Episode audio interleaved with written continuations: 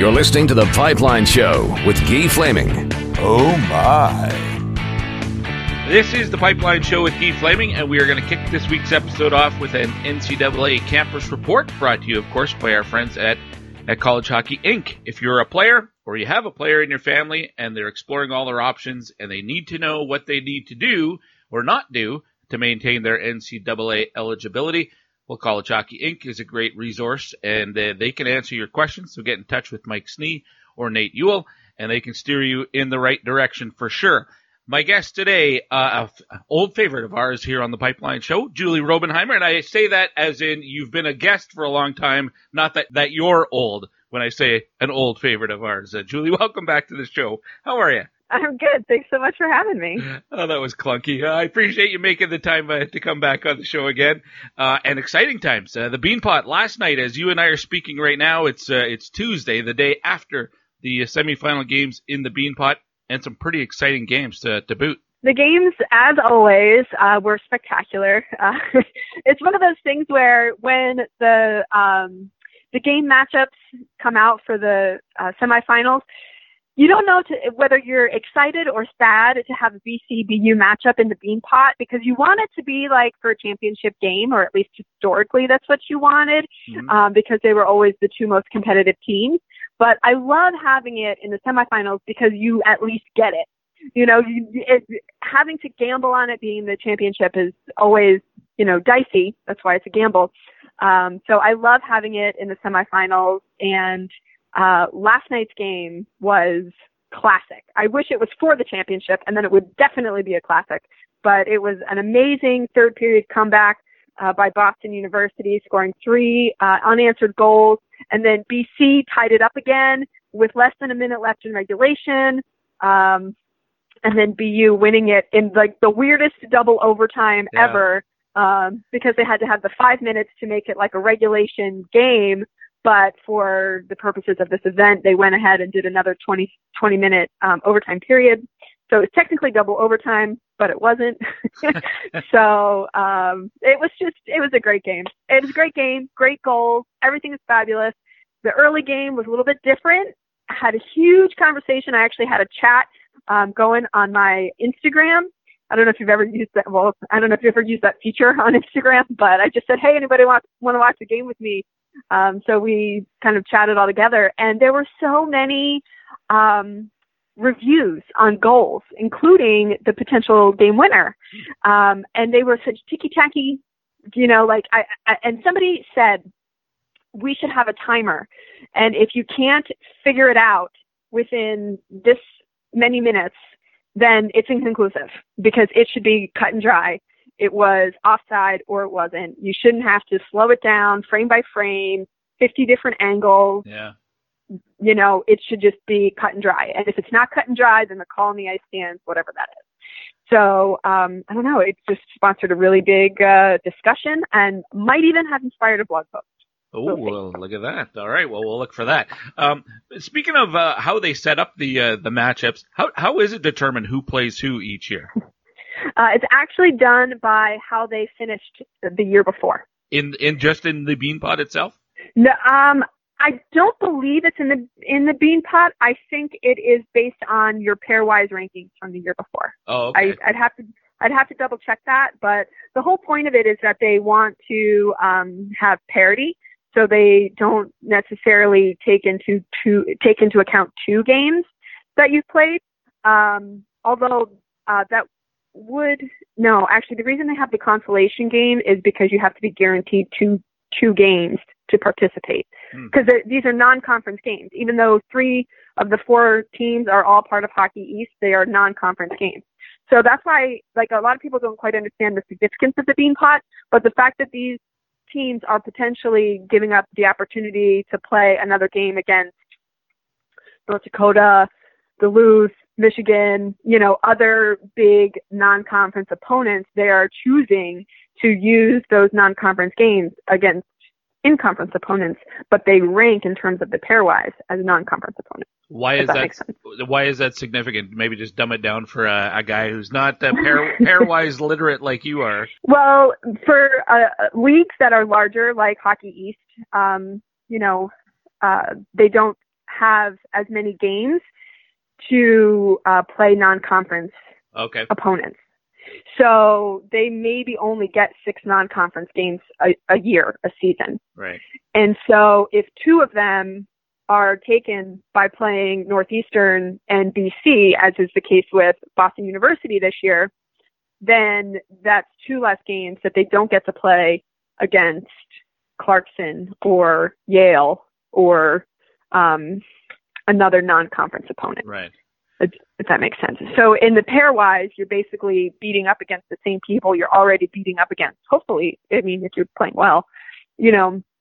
Um, so it's uh, um, it. I, I wouldn't say it like adversely affects.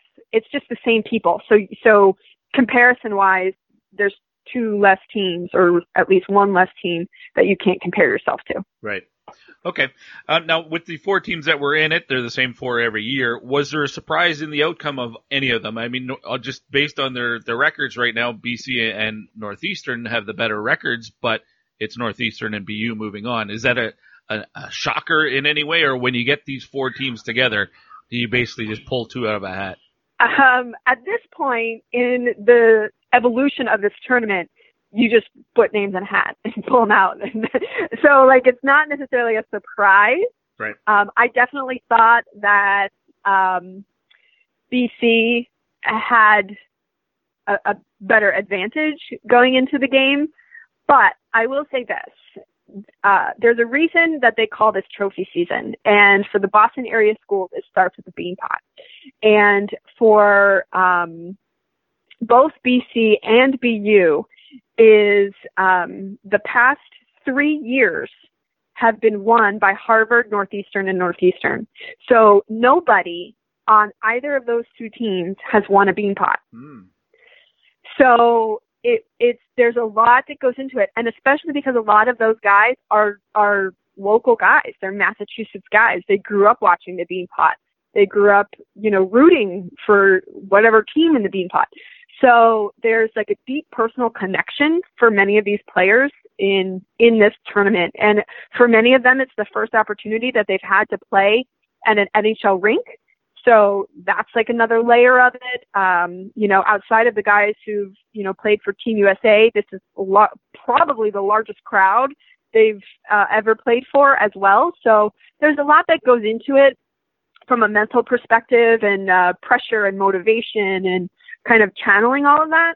Um, but then the other thing is, um, with it being trophy season, a lot of teams who have kind of maybe been mediocre in the first half of the season, they really step on the gas because at this point, there's eight games, eight, nine games maybe before the end of the regular season. Hmm. So there is very little time to get stuff done, especially for uh, teams like Boston University who are on the outside looking in uh, in terms of the pairwise rankings and the national tournament. So they really could have benefited from a, an actual win. The the record will show that this that last night's game was a tie, Right. um, and that has them at 23rd in the pairwise, whereas a win over BC would have put them at 20. So you know there's a lot that you know goes into these moving parts, but BU is really starting to you know figure themselves out and how they can all be uh, better defensively as a group. And then I also think that um, getting in that transfer goalie um, from Merrimack, whose name I presently forget, I can't believe I can't I forget it, but I'm sure you can look it up. But um, having him come in was really helpful in terms of uh, just giving them some stability back there. Uh, I'm trying to figure out who that is. Is that Sam Tucker? No, Well, they got Vinny Purpura and Ashton Abel. that's it. Abel. Abel. Okay. Well, he's only played six games. Yes, Well, because he's a transfer. Like so Uh. he couldn't he couldn't he didn't he only started around like Christmas, second half second Okay. semester. Very good then. Uh, Julie Robenhymer is my guest, educating me on the Beanpot this year and everything around it, and writing a, a series of stuff you can find at eprinkside.com. Uh, dot com. and uh, one of them that's fresh out of the hopper, still warm, is uh, a nice feature you have with uh, Trevor Zegras, who I've become a big fan of. I, I, he he he made me look smart because I predicted he'd be the uh, top player for the U.S. Uh, top forward at the at the World Junior, and he was fantastic in that tournament. So I love when players do that. yeah, I don't get to toot my horn very often, but I'm going to do it with that one. um, but uh, this, he's such a he's a fantastic player, isn't he? He's a fantastic player and is an even better person. I uh, have loved uh, watching him grow and develop. Um, you know, starting with the U.S. National Team Development Program, and um, and then now with uh, BU. And I feel like Team USA was a big opportunity for him to grow, not necessarily as a player, but more like in the mental space. Um, if you read the feature, you'll read a little bit more about it, but he basically said that being in the bottom six at Team USA or for Team USA at the World Junior Championship was probably the best thing that ever happened to him because it forced him to um, realize that no matter where you are in the lineup, you continue to play your game. And that's what he did. And he earned more minutes throughout the process, uh, led Team USA in points, led the tournament in assists, was named one of Team USA's uh, top three players. Just had a tremendous, tremendous tournament, even though many players would have just kind of like packed it in and said, okay, Mm-hmm. I know my role. I'm a fourth line player. And he's like, nope, I'm going to show you what I can do and I'm going to earn more minutes. And that's what he did. Now you're going to have uh, other features coming out this week uh, for the Bean Pot. You also had one fairly recently with uh, Jake Sanderson, one of the uh, top defensemen available in the 2020 draft, and um, he's a he's a really interesting guy moving forward. Uh, maybe tell me a little bit about what you learned from him in that feature, and uh, and who else you're going to be chatting with uh, for from the Beanpot this week. Uh, people can read that at EP Rinkside. All right, well, we'll do the bean pot first. Um, I know I'm going to have a feature on defenseman Jordan Harris, who also was a member of Team USA at this year's World Junior Championship. Mhm. Um, he has really uh, surprised a lot of people on Northeastern's blue line, and um, and then the other one is another defenseman, is David Farrance, who has just been playing outrageously well. Um, I think he's in. He may even be in the top ten in scoring in the country. Um, he's just really been playing so so well. And um, what I love about both of them is that they're unexpected. Like most people weren't talking about these guys last year.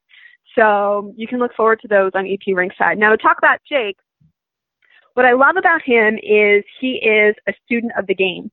And some people kind of expect that in some regards of being the son of an NHL player, especially one that played 17 years in the league. Mhm.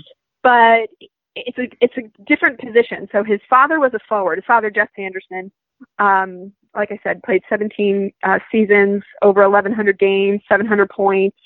Um, you, you know, really made his mark on the offensive side of the game. And then here's Jake, a defenseman, who has offensive upside and offensive capabilities that he's looking to expand, but that's not his game. So it's very hard to, um, you know, say like, oh, the apple didn't fall far from the tree. With one exception, his skating is unbelievable. Um, but anyways, to get back to the point of Jake being a student of the game, he loves to observe other players and see if it's something if, if, that whatever they do that makes them special, if it's something he can implement in his game. Because he's always looking for things that are going to help him not only be better, but differentiate himself. Like, how will this make me a different player than somebody with the same, you know, skills or the same size or the same, you know, strength in skating? Like, how can I be different so that a team will want me as opposed to just, you know, a smooth skating defenseman who has the capability of scoring. So he's just very um, interesting in that regard. Like I, I sat down with him in November um, when I was in Sweden for uh, one of the U18 um, international tournaments. And after the interview was over, I talked about it. I actually posted a podcast because I talked to him for 20 minutes and I couldn't fit nearly as much as I wanted to into the feature. So I actually made a podcast out of the uh, excerpts from the interview, Hmm. which you can check that out on uh, julierobenhymer uh, dot com. And um, it's called Not Your Normal Hockey Podcast. So if you want to look that up too, you can do that. All right. Well, Um, but we talked about uh, Moritz Seider because he knew that I really was banging the drum on Moritz Seider being in the top 10 um, at the draft after seeing him at the Men's World Championship. And he very astutely asked me, well, what did you see in him that made you think that? Hmm. And I thought that that was such an intelligent question for a 17 year old kid to ask. Yeah. You know, like like what was it about him that made him so special that you thought that about him?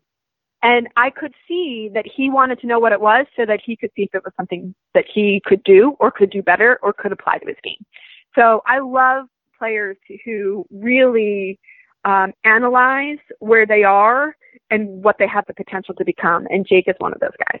Awesome. That's great. I'm looking forward to having a chance to uh, have him on the show as well. Um, Julie Robenhymer, my guest from uh, EP Rinkside, as well as what was the podcast called? Not Your Normal Hockey Podcast. Not Your Normal Hockey Podcast. Uh, that's great. That's a great title.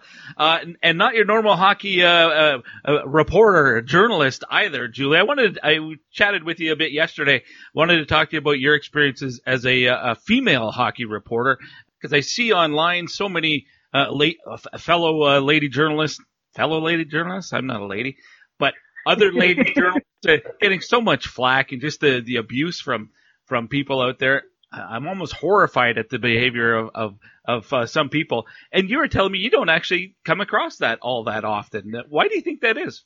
I I truthfully, I think that because I've thought about this. Because like you said, like it, I I don't know, I don't know, I don't know why I I don't ever get people harassing me or telling me that I'm stupid or ugly or you know don't know what I'm doing. I I truly don't experience that, and I'm you know, very grateful that that is the case. Um, so in the past, I have thought about this, and I think that it could be that I cover players that most fans don't already know about. Mm. So they truly have no idea if I know what I'm talking about or not. so I think I just get the benefit of the doubt that I do know what I'm talking about. But then I also feel it's also in how you approach people. Like I really love debate and discussion. I love the opportunity to see how other people think, um, to see how other people feel, uh, their perspective of different situations. And I, I, I have never come to a, a situation where I, I'm just adamant that you're wrong. And, and so I think that comes across that when people do engage with me, it is a healthy debate and discussion where I am um, accepting and appreciative of your point of view and your thoughts and opinions. And for that reason, most people are the same towards me and my thoughts and my opinions. Even if we disagree, we can agree to disagree amicably. Hmm. And it doesn't come out into this like shouting match. And um, so that could have something to do with it as well um, you know, it's one of the things like I love going on Reddit and, um, you know, kind of engaging in discussions that are on there, um, for that reason. Like I'm curious, like if somebody wants to tell me that this player is crap, okay, well, why? Why do you think that player is crap? And then maybe I'll point out to you that he's only getting eight minutes a game and he's playing with these players when really he should be this guy. And, and that has a lot to do with like college guys. You know, it's kind of in the same situation. Like Trevor Zegras just to get back to that article, was put in a fourth line line role because and playing on the wing instead of center because USA was so deep down the center mm-hmm. and they were so deep deep in in terms of offense that it was either be on the team or play be on the team playing fourth line or don't be on the team. And you know they wanted to have him on the team. And to his credit, he was able to earn more and more ice time. I mean, I sit there and I look at that game against Germany. He played under 10 minutes, and maybe it might have been 10:04 minutes, like right around 10 minutes, and he had four assists in those 10 minutes. He made the most of those 10 minutes. And so I sit there and they're like, oh, well, his play is not as good as this guy, like point production wise. And I was like, okay, like, well, let's look. You know, as this happens so much in the European leagues. And I'm like, okay, here's this young guy who's only getting 10 minutes a game versus a guy who's a year older, has more experience, and is on a team that's not as deep, and he's playing top line minutes. Mm-hmm. So can you really compare the two? And so when you, you know, engage in debate and discussion that way, and you're able to point out different things as to why they might be different, it's just a whole new can of worms in terms of, um, I don't want to say the image you create for yourself, but it is an image you create for yourself because I'm not here saying, well, you're an idiot. You don't know what you're talking about. I'm like, no, educate me. Tell me about your point of view. And maybe there's a, way that we can come to a middle ground. And, um, you know, so I just feel like it's a, it's a, communication is a two-way street. And um, for me, I'm always up for debate and discussion. I, I love to learn new things. I love to um, be aware of other people's perspectives and how they see things because maybe they're right and I'm wrong. I don't know. Um, so I just think that that has something to do with it. So between covering players that they have rarely seen and really can't comment on, like yeah. that's why a lot of things you'll see that I write, people can't comment on it because it's not like they watch the game with me. So um, it's a little bit different. So between that and then being open to having you know healthy debate and discussion, I think um, might be the two biggest contributing factors as to why I don't have anybody you know, really harassing me in in any sense. But at the same time, I sit here and I say, like, I've been doing this for 13 years now, so you'd think at some point I would have done something to irritate somebody. it, but knock on wood, hasn't happened yet. It's it's funny when you talk about um, you know where you cover players that a lot of the mainstream media doesn't.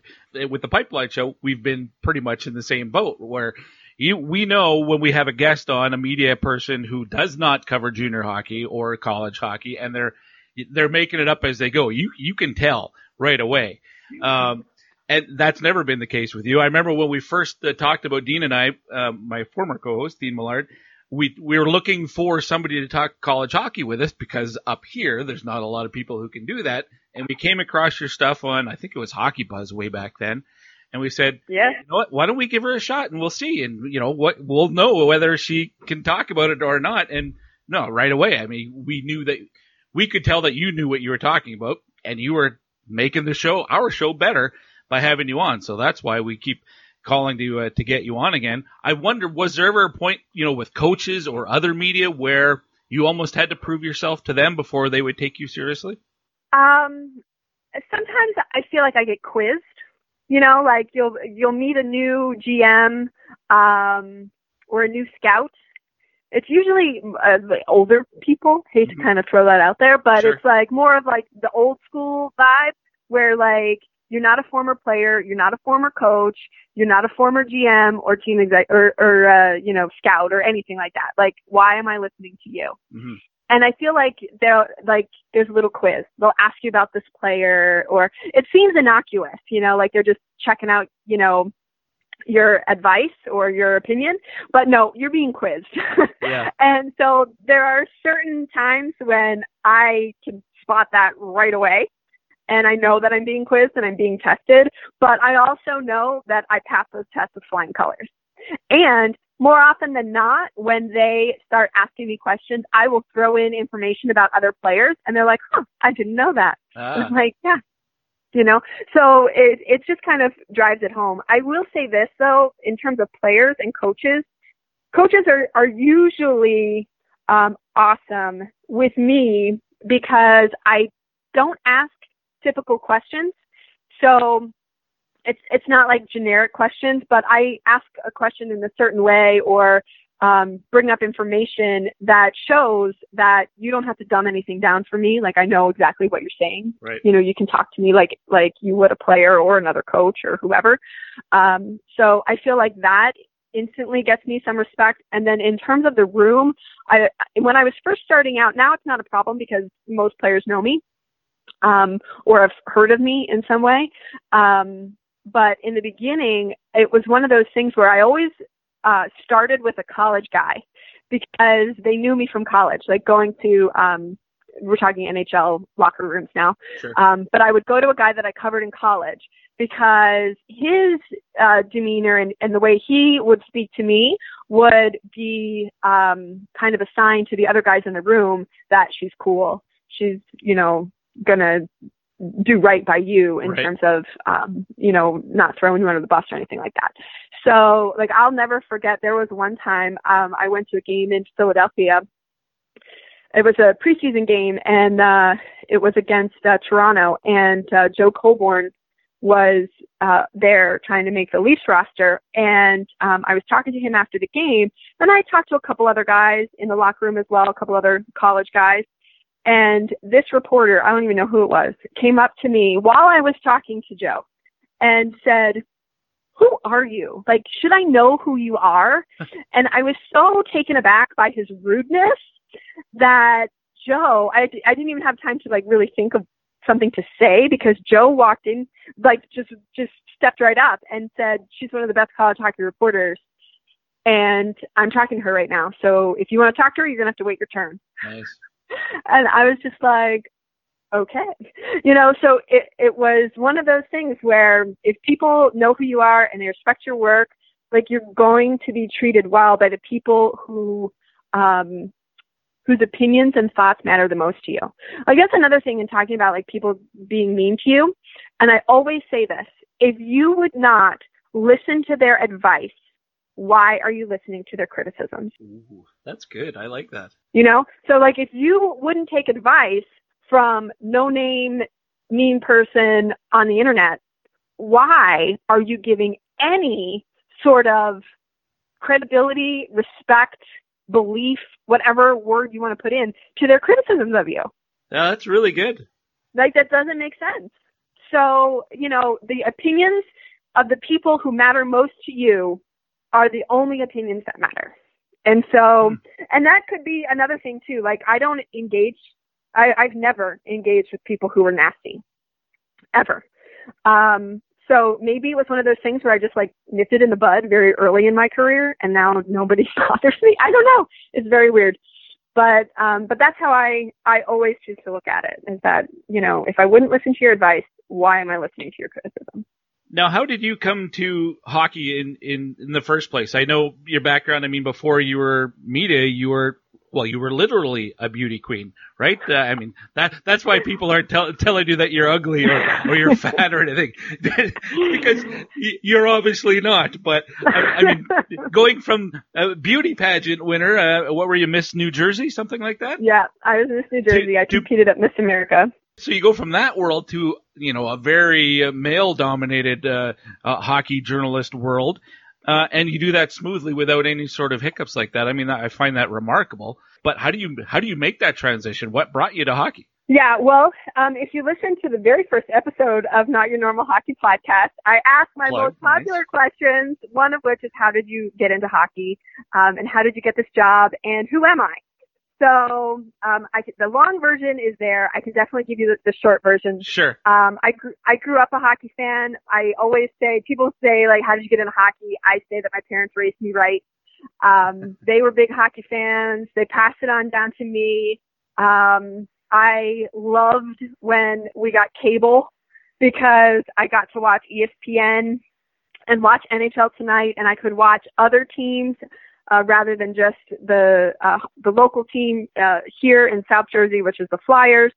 Um, so I, I just I loved hockey, and when I was in high school, I had a teacher tell us find something that you love and figure out how to get paid to do it. And I love to watch hockey, so it became my goal to figure out how I could get paid to watch hockey. And um, back then, even being a um, female reporter was uncommon. And um, I was, you know, I didn't let that stop me. I was going to go after it anyway. I went to school for journalism and sports management at the University of Massachusetts. I worked for the hockey team while I was there. And then um, after I graduated, my mom is the one who um, pretty much begged me. She's the one who harassed me uh, to do Miss New Jersey, and I said yes that I would compete in a local pageant. Um, they mostly so that she would just stop asking me to do it. and then I won. And then I went to Miss New Jersey, and the first year I placed in the top 10. And I said, you know what? If I had more than eight weeks to prepare for this, I feel that I would be really good, um, not only at the pageant perspective, but in the job of Miss New Jersey and um, going around and um, talking to different schools and organizations, um, my platform was the power of positive thinking. It's something that my dad taught me um, throughout my entire uh, career. Um, he unfortunately passed away in September, but I have been sharing a lot of his life lessons on my Instagram. Um, so if you're interested in um, hearing more about that, you can go to my Instagram and check that out. Um, but I've I've always loved hockey. So when people say, "Oh, you were a, a beauty queen and then you became a hockey," I was like, "No, other way around. Uh. Like doing pageants was just like a little detour. Um, and then when that was over, I, I got back into hockey and, um, sharing people's stories because that's what I loved. I mean, even when I was a student, people would say, "Oh, game stories, game stories." Like, I hope I never write a game story in my life hmm. because it doesn't interest me. But what does interest me is why this player is, is successful or why this player is struggling and what they're doing to get out of it, um, or how they overcame this challenge or, um, you know what, like I sat there and I always say like these athletes are role models. They, they are so dedicated and everybody can learn from their dedication and apply it to their own life, in their own career path, in their own families, in their own life, you know, whatever that, whatever that is. And so I always loved uh, telling people stories. And I remember telling one of my teachers that I was only going to write feature stories. And she goes, yeah, good luck with that.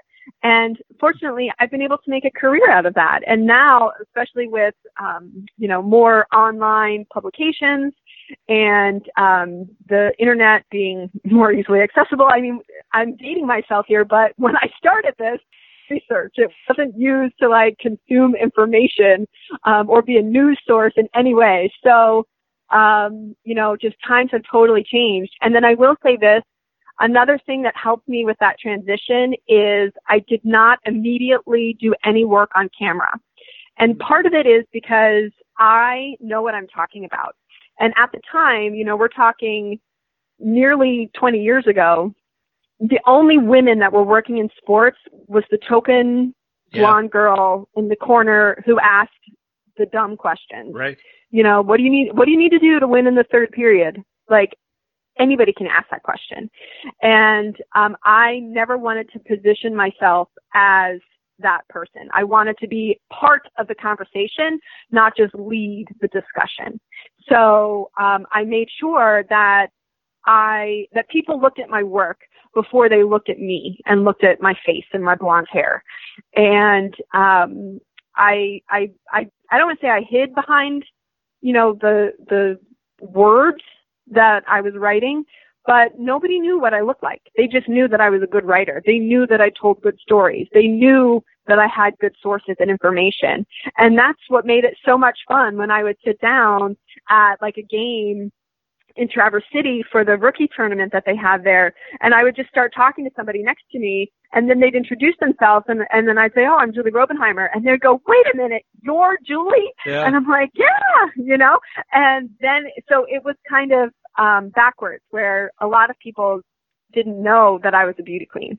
Um, there are some people now who kind of like, they love it. They think it's a, I don't want to say they think it's a joke, but they just think it's weird that there's a former Miss New Jersey watching hockey and talking about it for a living. So, um, you know, I, I, there was there was no necessarily there wasn't necessarily a transition per se because hockey has always been a part of my life. I have always loved watching any game, anywhere, anytime, no problem. I am there.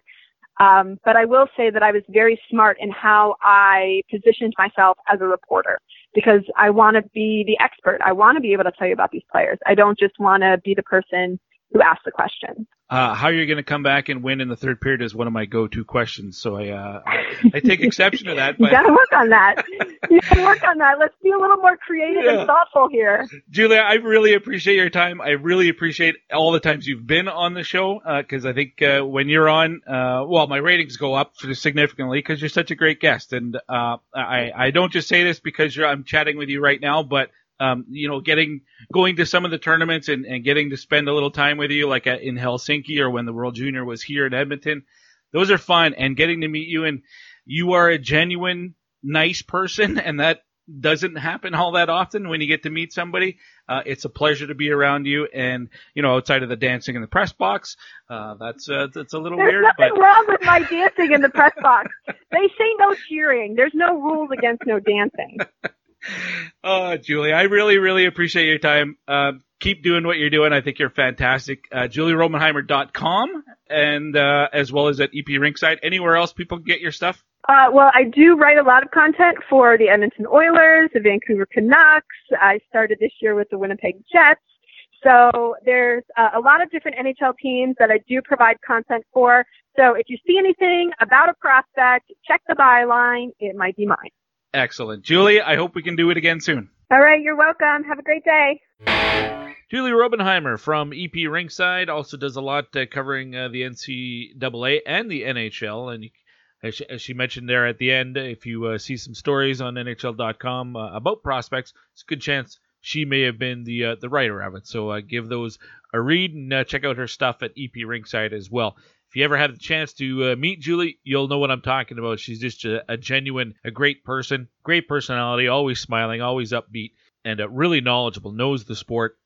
And I know she has the respect of a, a lot of players and coaches and uh, GMs and scouts, uh, and she's earned it.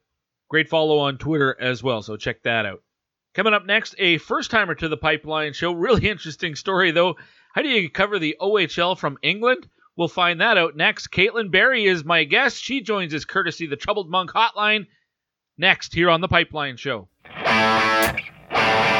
Johnson stripped by Dellandrea, backhander, he scores! Short-handed goal for the rookie Ty Dellandrea. It's one nothing Flint. Hey, it's Ty Dellandrea from the Flint Firebirds, and you're listening to the Pipeline Show.